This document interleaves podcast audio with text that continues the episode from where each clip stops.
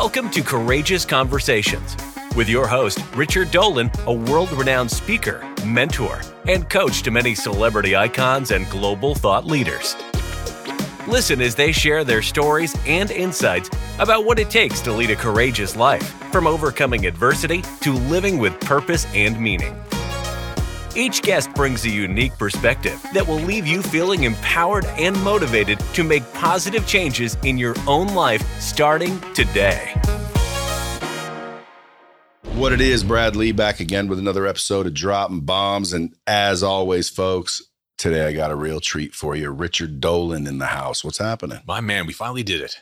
Finally did it. A lot of people wanted us to meet for some reason. I know. It must be, be they wanted the Beard Club to start. And they they knew that two bearded brothers like us belonged in a studio like this. Folks, if you guys don't know who he is, go check him out on social media at Richard Dolan. A lot of you probably do know who he is, or go to richarddolan.com. You know, he's got a podcast of his own called Courageous Conversations. It's always epic. You know, he's tied in with all kinds of celebs. His history is like you you wonder how a guy ended up in such a beautiful spot. Mm you know, originally out of Toronto, Canada, operates out of New York City. You know, coach, mentor, author, speaker, uh, I would say inventor, confidant, innovator, disruptor, innovator, disruptor, um, wealth manager. Mm. See, like all those, nope, I'm a wealth manager. All that's just extra stuff. You bet. And like you're in town because of what? I'm in town because that's uh, the NBA Summer League. I've got some real great opportunities cooking for um, the exiting years of LeBron James's career, where uh, his chief performance advisor, his health coach, his nutrition advisor, the guy who's trained him, built him, and has helped him succeed for 20 seasons, Mike Mancias and I have partnered up to create a uh, recovery clinic in honor of those 20 years, those two decades of what it means to be an all-star athlete. So we're uh, we're here to get business done. So you're you're tied into all kinds of things. Now you also have Rich University. Mm. Is that basically how you get rich?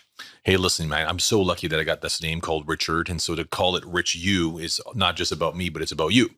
And so, yeah, it's a it's a LMS. It's a learning management software system. We have an online school where everything, like anybody in our position, Brad, you and I, those who are coaches, mentors, trainers, who've got IP and things to share and tell people.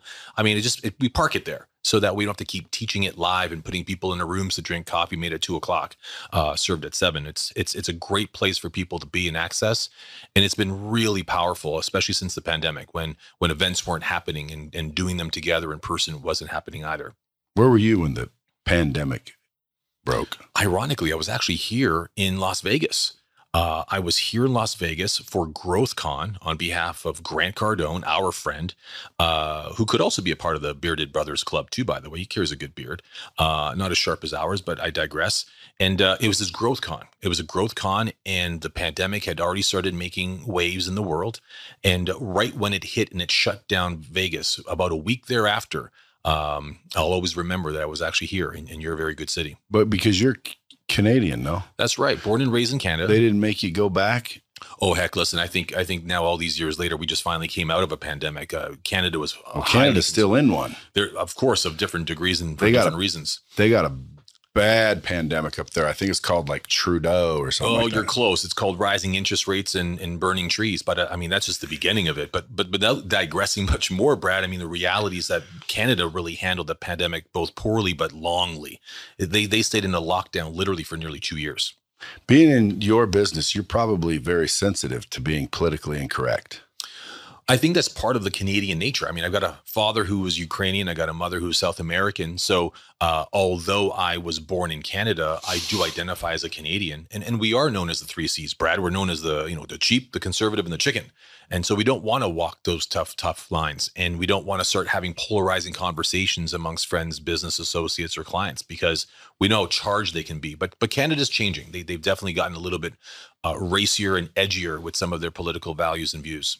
So let's let me elevate the professionalism for a moment. Let's do that then. Do I drop my voice an octave? You can. Okay, let's go. When we could, I'll probably put on the headphones and sound much better. But Likely.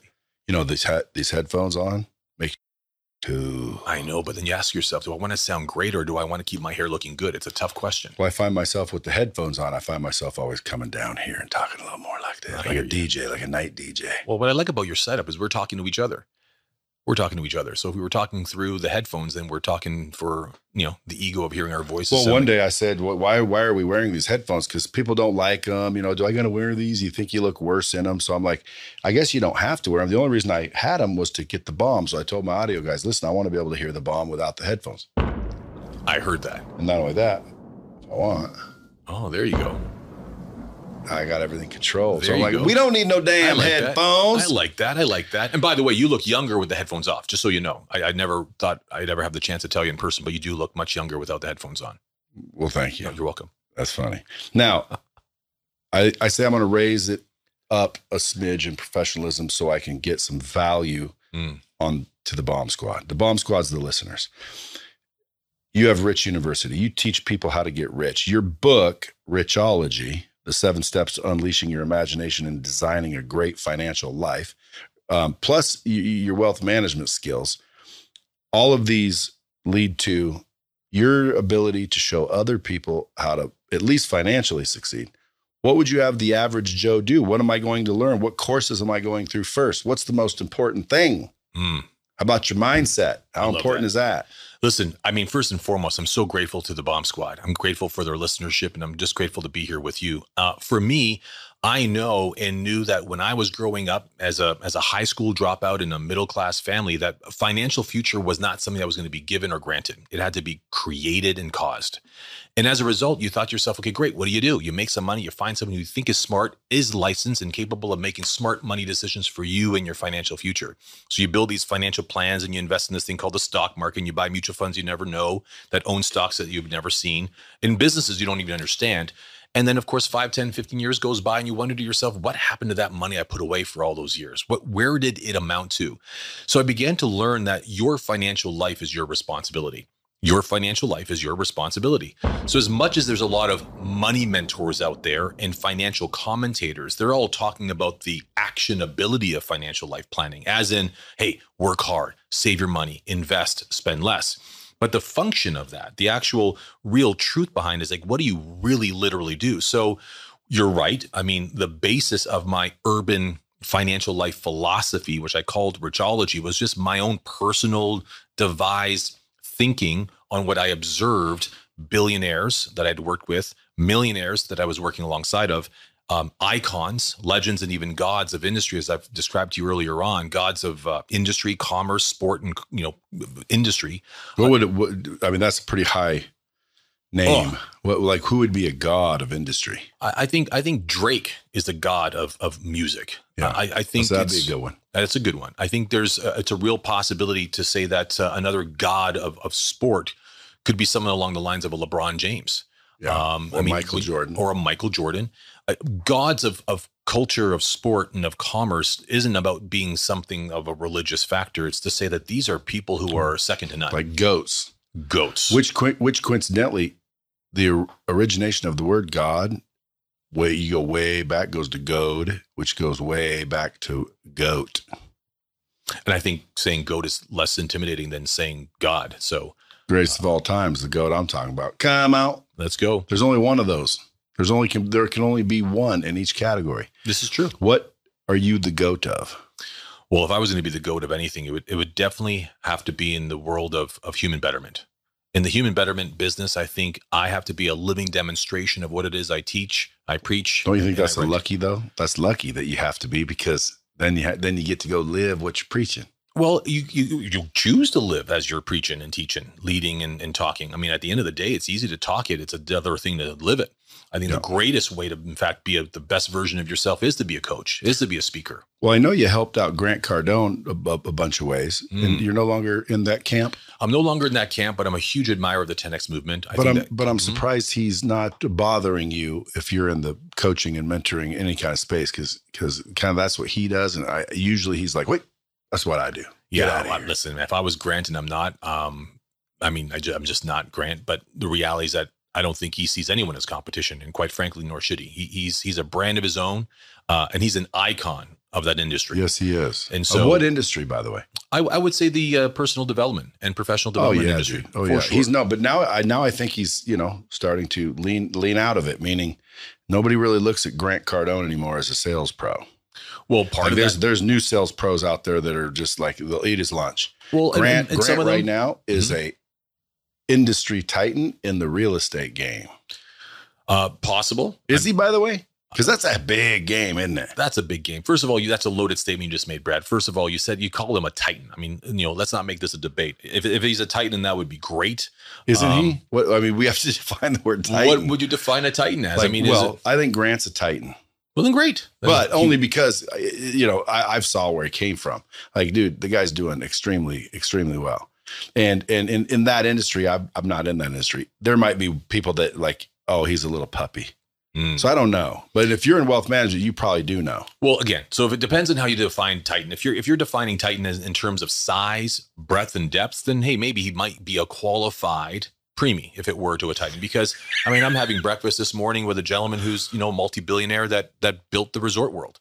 I mean, he's got dozens of those around the world. Is is he a Titan? I would qualify Yes. that he's likely a Titan. That's a titan. Uh, someone who can build, but, but not Mhm. titan in real estate. That guy I talked to this morning is a titan in real estate, but he Real can estate. he can build and buy cities. So I think to Is, would he be back- considered a developer? Uh, that particular person could, but I think someone by definition a titan, someone who influences direction of cities and their futures uh, Wow. in the real estate game. So not making this about Grant because uh, of course, first and foremost, you know, God bless him for the work that he does. I mean, he's really represents a lot of people into what it means to put yourself at the source of your own success, to not be a little bitch, as he would say, um, to not think small. Uh, mediocrity is not the game plan.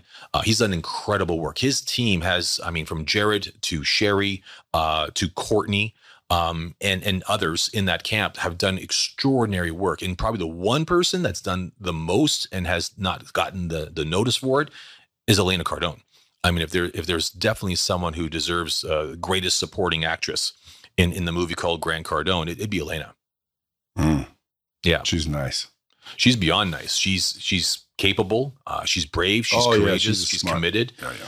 I mean, she's she's the ultimate testament of what resolve looks like because you know Grant's Grant's the leader and he might be in your terms the titan, but she's a mom and she's a wife and a leader and an author and an influencer And a boss. and a boss. And so that's I think that's something worth noting. But I mean, back to your point around Titans and, and what's happened with Grant and I. Grant Grant and I had a lot of great times together working on his global domination plans for his licensing program. His his brand was quite rich. It was definitely out there and very valuable. And uh, he needed to monetize that. He needed to mobilize that. So so turning his brand, his reach, his level of relevancy in the marketplace into a very tangible, commercially viable platform was very important. And I'd done a lot of work for Dragon's Den, Shark's Tank, and other licensed platforms. So doing that for him was not just simple; it was an honor. And uh, and and we did our work. We we, we pulled through. We five xed his his licensee community worldwide. Uh, and there's not a day that goes by that I don't think about the experience or the people that we helped. And um, it says a lot about that 10x community. Yeah, well, it's it's uh, it's a hell of a community. It is a hell of a They've community. they've uh, they're loyal. But They're- now we they're- got now we got the Richies. What do we call the Richies? Well, listen, man, the Richies are are cool. That's a, that's they're cool. You got you know you got your bomb squad, and then you got your Richies. Are we um, calling them Richies? We can call them Richies. I think Richies is cool. Dude, everybody wants to be a Richie. Hey, listen, people don't want to be Poories. They, they don't want to be. There's no book out there that says mastering mediocrity, Brad. I mean, there's you know there's no mediocrities, right? There's there's Richies. Now, if someone were to say to you, "What's the first thing I can do to to again?" There's seven steps. Mm-hmm. What is the first step? I think the first step is really understanding what it is your life's intention is. I think everything starts there. Right there is the keystone, Brad. Is if it? If you find out what your life's intention is, some people call that your life's mission, your life's purpose, your life's quest, your destiny. I mean, all these wonderful terms that people like Tony Robbins and Deepak Chopra and Stephen Covey had really coined. But but if you understand your life's intention, what were you born with and the gifts that you've been given and have gotten and have fortified that can really light you up every day. So you never experience life like a thing to do or work to get to, but you get to do it with such joy. That's the first key is finding out what your life's intention. So for example, when I did that work, I got to tell you, I got to be really frank. It was tough for me to understand that because I thought it was very very intangible. I, I, wasn't, I'm not an aura guy. I wasn't an energy guy. So when someone says, What's your calling, Rich? I'm like, Well, I'm called to make money. I mean, I'm, I'm called to make money and make a difference. But when I was asked, Well, how do you love feeling when you do that? What's the impact you make in the world that if you got to experience it on a repeatable, consistent basis, that would leave you lit up? And I said, Right there, that, that all people are lit up. When I'm lit up, then I know other people are lit up. And so I live my life and I lead from that life's intention called all people are lit. So if if I'm not lit, you won't be lit. So if I'm always lit, then I'm lighting. And that's just one example. So I think that's the first step. The first step is really understanding your life's intention. Once you get that dialed in, everything else follows suit. Do you help people like me come up with my own IP? In other words, like, you know, a lot of people say, Brad, you should be coaching, you should be mentoring, you should mm-hmm. be doing all this.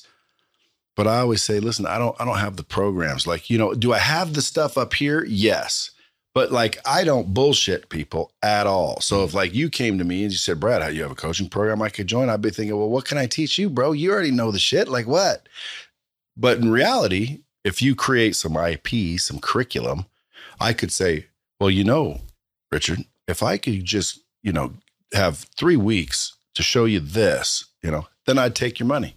Mm. So how do you like do you help people build their IP, their programs, their courses? Well, you know that in that beautiful green room of yours as we got to know each other, one of the challenges that you had and I witnessed it and I see it always where as a as an investment banker by training, as a wealth management student as I am, as someone who studied um, human behaviors, behavioral finance, happiness economics, investor resilience, topics I've taught on and I've been published in. What, what's interesting is that understanding how business works and humans' relationship to those businesses was something I just immersed myself in very thoroughly. And I have to say, with some prowess. Why that's important is that when I would meet celebrities, when I whether they were a NBA basketball star who's just about to hit retirement, uh, whether they're an actor that that thinks they've done their last and final film of their career because they've just like had it with Hollywood, a musician that doesn't feel like they've got that gift anymore, or they don't have people powerfully moved by their music any longer, whatever it might be, and they're not quite clear on what's next, I was really good and remained powerfully at causing and creating futures for people. And, and, what it was about was really understanding first what their life intention was, but more importantly, finding out where the commercial viability of what they've got left could still be extrapolated and monetized further. So in your case, in, in, in, in uh, as you asked me, if we were to sit down and I really got to know your gifts, your skills, your abilities, but also what the market wanted, what your fans wanted, what the bomb squad wanted, what what your followers and faithful and friends wanted. And we were able to curate out of your IP what it was that we can deliver, then that becomes a very cool commercial collaboration of ours. That's what I can do. And that's what I've done. Yeah, well then let's let's collaborate. Then we should do that. We yeah, 100% we should do that. Oh, dude, trust me, man. If you could walk in and say, "Hey, poof," and all of a sudden I'm a I'm a not slick, but as cool as you. See? Oh, come on now. You ready to rock and Listen, roll? I can't promise everything now. You know, but I like, but I like, you know, like you're lit. That's that's IP. Hundred percent. You know, the way you explain things, that's IP. And I think, I think people, you know, draw towards me for one reason. You know, they know that I'm going to tell the way it is. Mm. You know, and I think that's the trust that, that ah. connects. And so they're like, you know, they may not want to learn how to get rich from me, even though I could teach them, but they do trust who I say they should get, they should learn from. Now, you just hit the nail on the head. When you talk about trust, you understand there's four dimensions of trust. And now, for all those who are listening, this is important, especially if you're a dad, if you're a wife, if you're a mom or a dad uh, with several kids or none of your kids, even if you're someone who has employees or you're employed or you're a leader like Brad, Trust has four dimensions. Brad, this is big. The reason why you need to understand four dimensions is because sometimes when we say the word trust, it's like if someone breaks your trust, all is lost. But understanding the four dimensions gives you access to the various dimensions that makes it up. Let me share. The first dimension, which you have, is that you're competent. So the first requirement, the first dimension of trust is competence. There's no doubting that you're a capable, competent guy or someone like a Grant Cardone is, as we talked about quite lengthily about, or myself in certain domains of expertise. When you demonstrate competence, you have the skill set and the ability to deliver expertise on a topic. The second dimension, though, is reliability. You are as reliable as a Swiss kept clock. I mean, that's the truth. You're consistent, you deliver value, and every time people tune in, I just shared this with you when we were in the green room watching your posts. I can always count on your posts being a value. I mean that.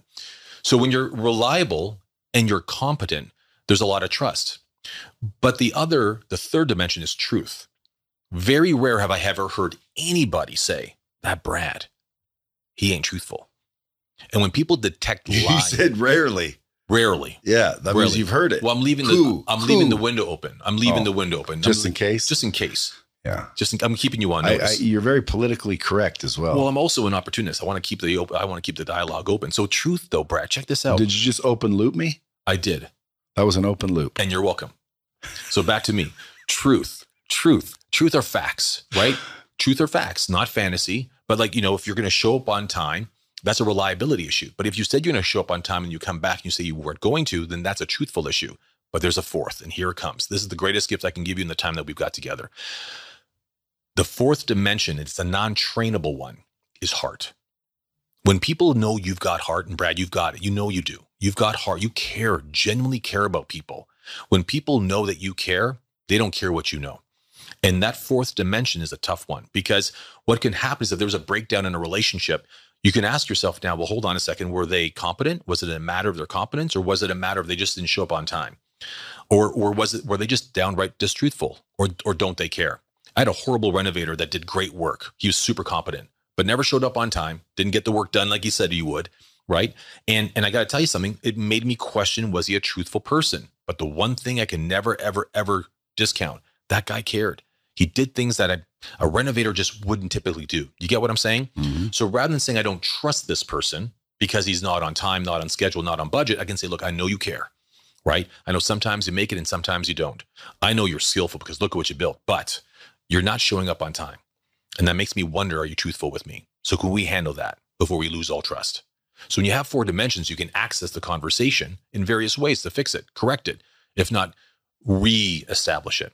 Make sense? Makes makes sense to me. Yeah, man. The question is, does it make sense to you? Mm. But if you if it doesn't, hit rewind, fool. Listen to that again. Makes perfect sense. So so what's your favorite, like out of all your accomplishments, what's your favorite, most prideful accomplishment? Listen, man, I'm going to break my own rule. Um, it's a cardinal rule, but I got to break it because you got me present to it. Is is definitely my son. My son's my my definite greatest accomplishment.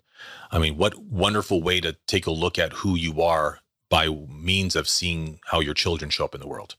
And so, uh, without getting into too much detail, he's a 16 year old boy, so I'll, I'll leave him to be both private and, and keep his life personal. But to me, that would be my immediate answer. My immediate answer is to see what kind of That means you're pretty proud of him. 100%, 100% for sure. And and you give yourself a little, ah, that's right. I did that. Well, it's a little bit of a sigh of relief too. It's like, phew, you know, we made it. I mean, Yeah. you know, 16 years later, he's not He this. could he could have went sideways too, though. oh, and uh, listen, And by the way, I wouldn't judge it because sometimes a lot of people are, are are quick to judge parents because of the kids.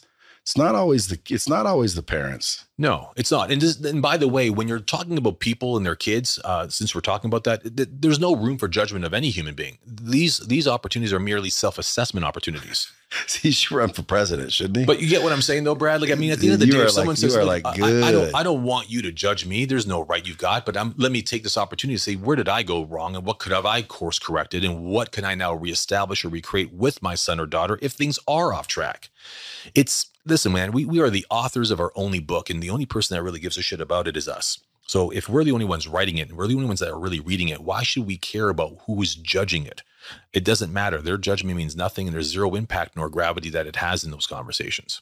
hey, you know, speaking of our beards, Tell back me. to the you you have a little gray in yours as well. Yeah, see a plenty. little gray in here. Yes, you know, indeed. I'm fortunate. My gray's just coming in. So again, like it, it, it you're 49. 49. Your age, I didn't have hardly any.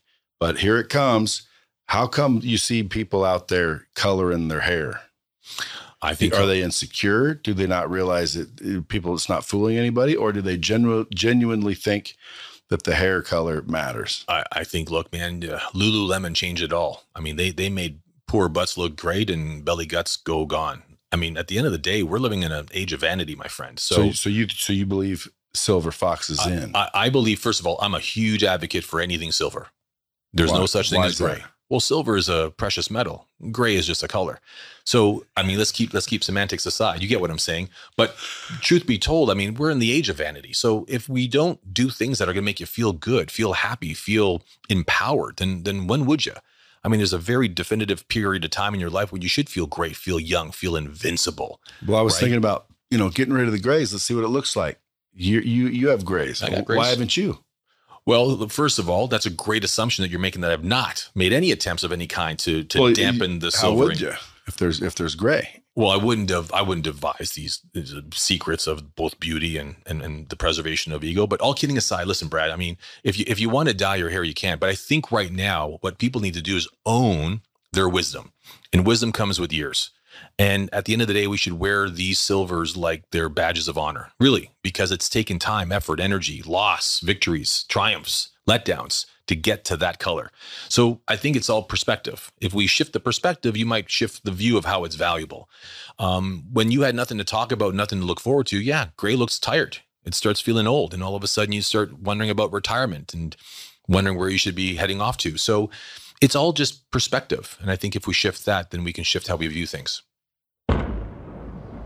That's a bomb right there. Perspective. I'm, I try to tell people all the time, like perspectives, literally the secret sauce. There could be two people in same situation, one happy, one upset. Mm, Same situation. How is it possible that one's happy and one's upset? totally. But look, look at just recently in your country where there's this incredible floodwaters, historical highs. There's this one reporter, ABC News, reports down in this one little town right there in Vermont and uh, pulled over a man and said, Sir, how, how, how are you guys keeping? How are you managing with these incredible stormwaters? Because, gosh, I don't know how we're going to do it. We've been devastated.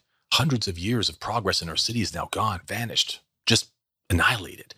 Don't know where we're going to begin. Don't even know how normal normal's going to come back. She walks down the street, finds another man, and he's just cleaning up stuff. She goes, Sir, how are you making out during these flood times? And he goes, Oh, this is a fantastic time. I've met neighbors I've never known before, and I've known neighbors forever, and we're now fucking stronger than ever. Pardon my language, but that's what he said, and they bleeped him out. So I hope you bleep me out there too We don't believe. but he was on fire. He was lit. He goes, This community came together. We're going to reinvent our town. We're going to put in a practice on how we deal with floodwaters going forward because they ain't coming. They ain't going to stop. And and I'm excited that this town will get stronger as a result of this de- devastating natural disaster. Same incident, two different perspectives. And the question becomes, which perspective is more empowering? The one that robs you of your self expression and the ability to move on and forge forward, or the one that's going to empower you and those around you to say, you know what, this is okay. Look at who we've become because of it. And I think that if anyone were to look at perspective as a conversation piece, Brad, is you just ask yourself, you know, really and ultimately, anybody you admire, look up to, and wish to emulate have likely gone through some real tough things. And if they haven't, then you likely wouldn't admire them. So so how do you develop a perspective of abundance and opportunity? Oh, brother, it's easy, man. Whatever you're committed to, your body will follow. Whatever you're committed to, your body will follow.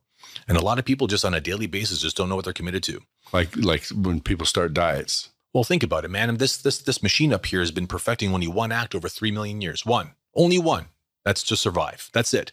Not not to be happy, not to be content, not to be exciting, motivated, inspired, or inspiring. Just one act. And when you think about three million years of just perfecting that one act, everything else is generated.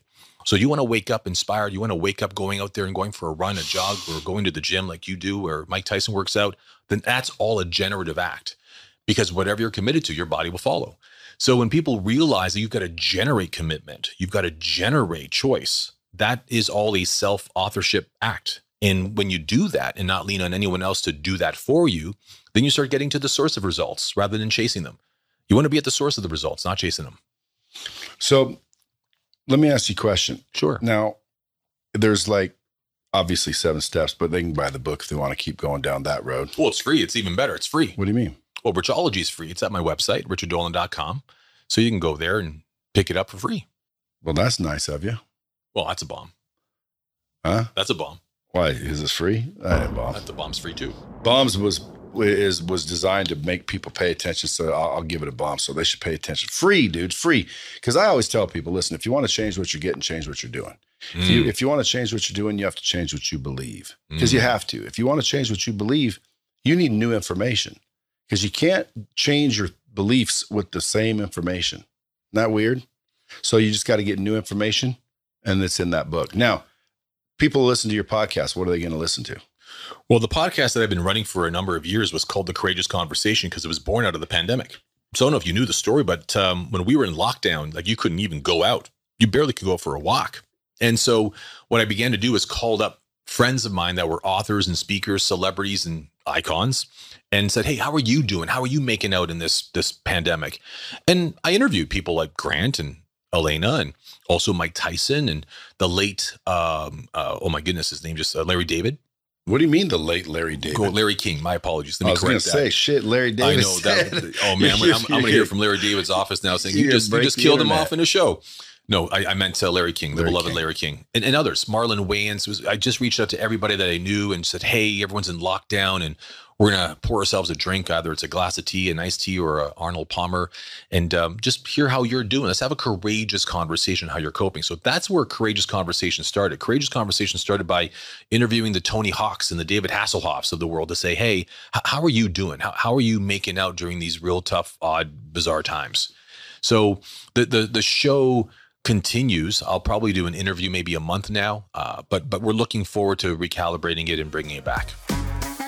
Thanks for tuning into Courageous Conversations with Richard Dolan. We're on all the major podcast platforms, and we appreciate your support by reviewing us. You can follow our show at The Rich World on many social media channels. We hope that listeners like yourself enjoyed this episode. And remember to subscribe via Apple Podcasts or whatever other streaming services are available, because we cannot wait to bring you more valuable content that can make a difference in your life.